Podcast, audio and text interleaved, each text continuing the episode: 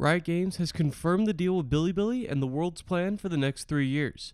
I'm Mitch Reames, and this is the Esports Minute presented by Esports Network. In 2019, the Bilibili deal was reported but not confirmed. At the time, the price of the deal was reported to be 800 million yuan, or 113 million dollars. Since that time, the exchange rate has slid the US dollar value to about 90 million. Either way, it's a huge payday. What makes it even more remarkable is that this media rights deal is only for a very narrow scope of events. The deal is for the Mandarin broadcasts of all League of Legends international events. That might sound like a lot, but the vast majority of League of Legends events are regional. There are only three international events that happen annually the Mid-Season Invitational, or MSI, after the regional spring splits, the All Star events in the off-season, and, of course, League of Legends Worlds after the summer splits. Worlds is the most watched esports event each year, but MSI isn't a slouch for viewership either. For those three assets, over the next three years, but only for the Chinese media rights, Bilibili paid about $100 million depending on that exchange rate. And you know what? It was probably worth it. This deal shows the massive value of League of Legends esports in China.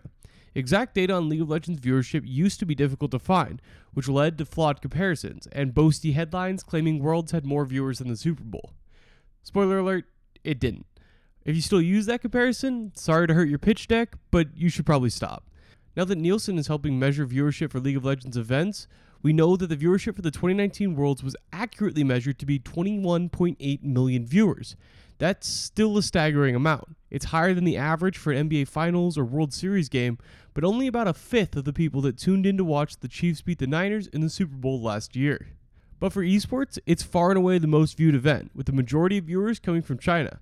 Bilibili certainly saw the value, and despite not having major bidders like Huya and DouYu, they probably made a good call.